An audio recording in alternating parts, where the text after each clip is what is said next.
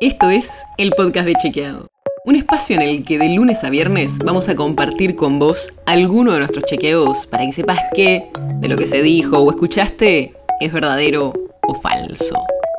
También te vamos a presentar las verificaciones que hacemos de las desinformaciones que andan circulando por ahí y vamos a traerte datos y contexto para entender mejor las noticias.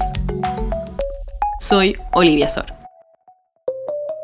¿Te pasó que durante la pandemia o en estas vacaciones pensaste en irte a vivir un poco más lejos de las grandes ciudades y vivir de forma más sustentable o ecológica?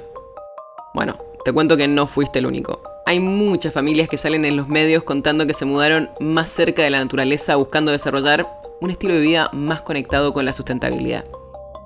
Pero, al revés de lo que uno podría pensar, la vida en ciudades compactas sigue siendo la forma de vida más ecológica y eficiente.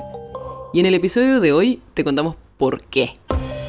Para empezar, es cierto que las ciudades argentinas están creciendo de manera incontrolada y desordenada. O sea, no están creciendo de una manera sustentable en estos años y consumen mucho suelo en relación al crecimiento de la población.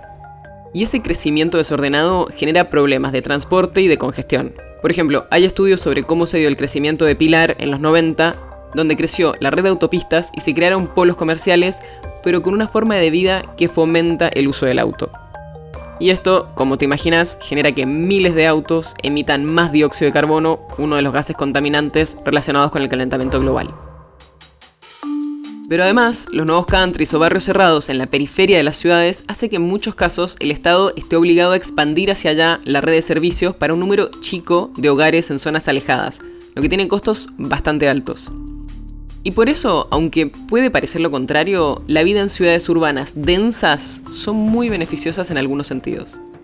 Por ejemplo, ayudan a disminuir los tiempos de traslados y las emisiones que eso puede generar. También ayuda a preservar las tierras fértiles para usos rurales y permite una red más eficaz de infraestructura de servicios. Obvio, tampoco es una solución perfecta porque ciudades súper densas tampoco generan beneficios para el medio ambiente ni para las personas pero seguro está bueno el dato para tener en cuenta y la próxima vez que pienses en irte a vivir lejos para tener una vida sustentable, lo pienses dos veces.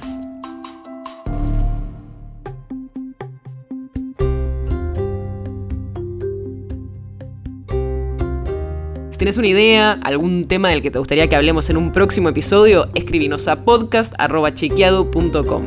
Y si te gustó este episodio, seguinos en Spotify o en tu app de podcast favorita y recomendanos a tus amigos. Si querés más información sobre esto o sobre otros temas, entra a chequeado.com o sumate a nuestras redes. Soy Olivia Sor.